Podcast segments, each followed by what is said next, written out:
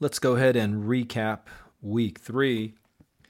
Uh, tonight's class, uh, we kicked off uh, talking about coming up with startup ideas. I think this is an important process for all founders and entrepreneurs is really coming up with an idea that you want to solve. I think sometimes, or excuse me, a problem that you want to solve. I think many times people are just anxious to start something. And it's so important to know, especially early founders, so important to know um, it's going to take a long time. It's a huge commitment. So you really want to do the research up front to make sure that you're going to commit to something that you feel has uh, staying power, something that you would do for a long duration of time, especially if you're going down the path of raising capital. Once you start bringing in other people's money, starting to get other committed founders and employees involved, you really need to be sensitive to that sensitive to that and make sure you're all in it for the long haul. So, how do we do this? What are some ways that we can validate ideas? A couple of things that I talked about. You know, number one is, um, you know, draw inspiration from um, things in your your your personal environment, uh, problems that you could see that you interact with on a daily basis, and maybe some of those problems might be able to to get to scale. Uh, maybe these problems might affect millions of other people as well. But again, really critical for for you to kind of think about like how do you come up with these ideas. I also like to look at uh, industry research, starting to spot trends. One of the readings that I typically have uh, is from Mary Meeker. She has an internet trends report, and it identifies a lot of the trends that we're seeing with technology on a global basis. So you might start to identify you know, a proliferation of smartphone devices in India or you know, ride sharing, you know, starting to really develop in another area or gaming.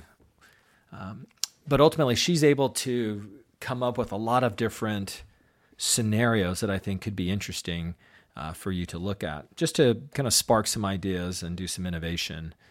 Um, but again, uh, thinking, looking at charts, looking at research, just being aware, just observing your environment, you know, taking a look at how, you know, people interact, you know, maybe find inefficiencies. One of the things we talked about in class tonight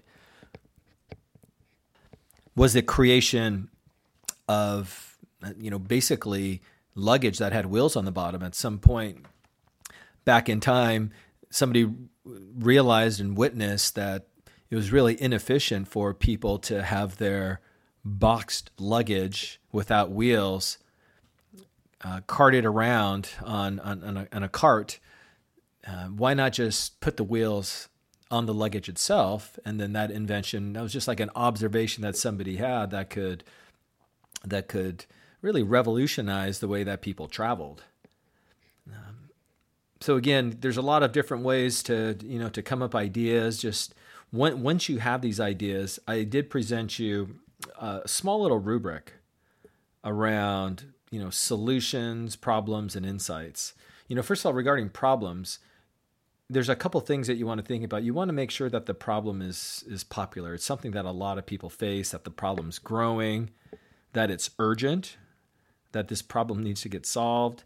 Uh, we like expensive problems, problems that you know could, could you could create solutions that are like that saves billions of dollars things that are mandatory. Like this is a problem that has to be solved. And something that happens frequently, not once in a blue moon, but something that could be resolved on a regular basis. Um, ideally, I also mentioned that in terms of popularity, we'd love to see if there was a million plus people that could be impacted, that it's growing at 20% a year, that it needs to be solved right now. It's a billion dollar opportunity. Maybe there's a law that's changed that makes this mandatory. And then we'd love to see these problems happen on an, on, on an hourly basis. Uh, regarding the solution, just never start there. You don't start an AI company because you know AI is a, a big market trend right now, and you know create a company based upon a, a real need to fix it. And then lastly, uh, for one of the insights, uh, when you're starting a company, make sure uh, for an insight that you have, uh, let's say, an unfair advantage, that somebody on your team, you have a founder that is so connected to this problem and the solution that it's it's they're one out of 10 people that could actually do this. You really want to find these different unfair advantages. You want to create uh, essentially, you know, monopolies. You want to be in a market that's growing, you know, rapidly. Maybe you maybe you could figure out a way of getting your customer acquisition cost to zero. Uh, and if you're going to compete in a product, compete with products in an existing market, make sure that yours is going to be 10 times better. Uh, and so that's a good rubric for you to think about as you're coming up with these ideas, making sure they're real ideas to solve.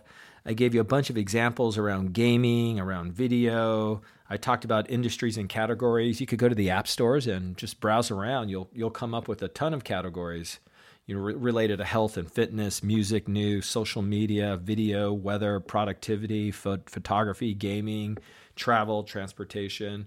Those are all different categories. Uh, that is something is interesting to you. Maybe that's what you could um, that's what you could pursue. Uh, the towards the end of class, we brought in some uh, two guest speakers, uh, David and Dylan. Um, they have uh, two companies. One's called Culprit, and the other one's called Dump. I wanted them to come in because these are startup guys. They met in college. I think you remember the story. Was really interesting. They they got into film, you know, in an unorthodox way, and that became a passion of theirs. And working on multiple films eventually got them to starting to shoot commercials, and then they would start uh, creating uh, business-like trailers, and they knew how to tell a story convincingly. Um, I also enjoyed they they kind of gave us the rubric of all the different moments within a narrative that they feel are, are critical to to hit, all those points you need to hit.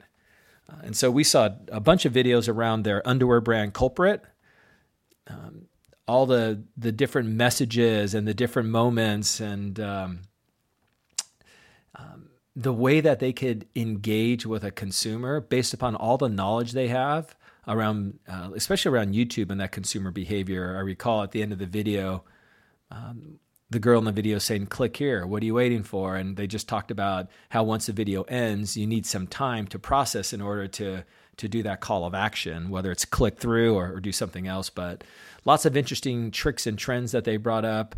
Uh, as founders, once we get later down the semester, when we get into especially digital marketing, it's critical for you to be able to create collateral or be able to drive audience, connect with your audience in a unique way. And so I thought they did a good job tonight of giving you a preview of what they of what that would look like.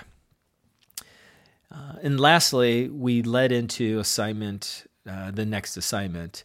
Uh, the next assignment, I wanted to bring in uh, these guys because they have a new product called Dump. And Dump is this new social media uh, platform around photos and they're beyond just the idea stage. They actually have a working demo. You're all going to get access to be able to start using the product. The reason why I think this assignment's important is it shows you a little bit further down the path of taking an idea that you validated and you believe is worth pursuing and being able to get to the point where you could show it to customers. This is a key part of the process. You don't want to go big and go wide yet. If you could get a small number of users to be interacting, you could be able to take that feedback and make optimizations and changes, uh, whether that's to the UI, the user interface, or to the UX, the user experience. Um, and so this is assignment that uh, I think will be beneficial because you could speak directly to the founders. You could um, use a piece of software in a different way. Maybe not much, not so much as just to to use it with your friends, but to now start thinking about the perspective of being a designer from being on a startup team and being able to identify where that customer journey fails or where they could they can make improvements. Uh, trust me, you'll be wanting to do this to your, for your own products in the future as well. Um, so the write up will be posted online later. Take a look at that. And again, if you have any questions, reach out. But uh, good class tonight. Look forward to seeing you next week.